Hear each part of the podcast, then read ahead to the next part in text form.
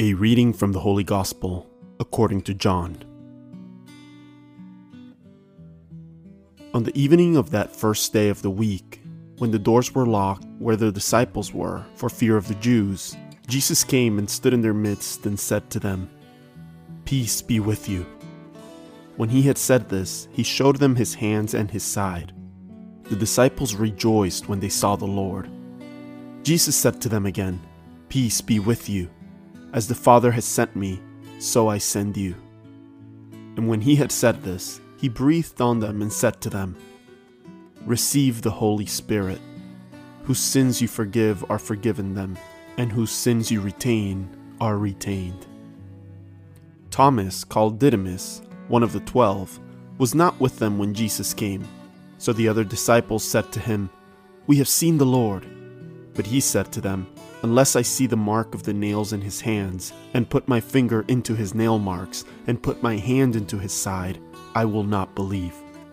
Now a week later, his disciples were again inside, and Thomas was with them. Jesus came, although the doors were locked, and stood in their midst and said, Peace be with you. Then he said to Thomas, Put your finger here and see my hands, and bring your hand and put it into my side and do not be unbelieving, but believe. Thomas answered and said to him, My Lord and my God. Jesus said to him, Have you come to believe because you have seen me? Blessed are those who have not seen and have believed. Now Jesus did many other signs in the presence of his disciples that are not written in this book. But these are written that you may come to believe that Jesus is the Christ, the Son of God and that through this belief you may have life in His name. The Word of the Lord.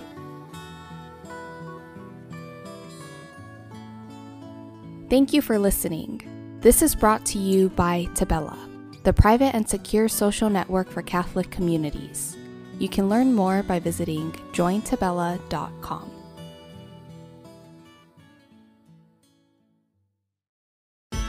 The Daily Gospel is produced by Tabella, the number one free Catholic app for parishes and groups. To listen to this episode and more devotional Catholic content without ads, make sure you download the Tabella Catholic app on the Google Play Store or the Apple App Store completely free. If you are a church leader, claim your parish on the app right away and start communicating with your parishioners at no cost. God bless you.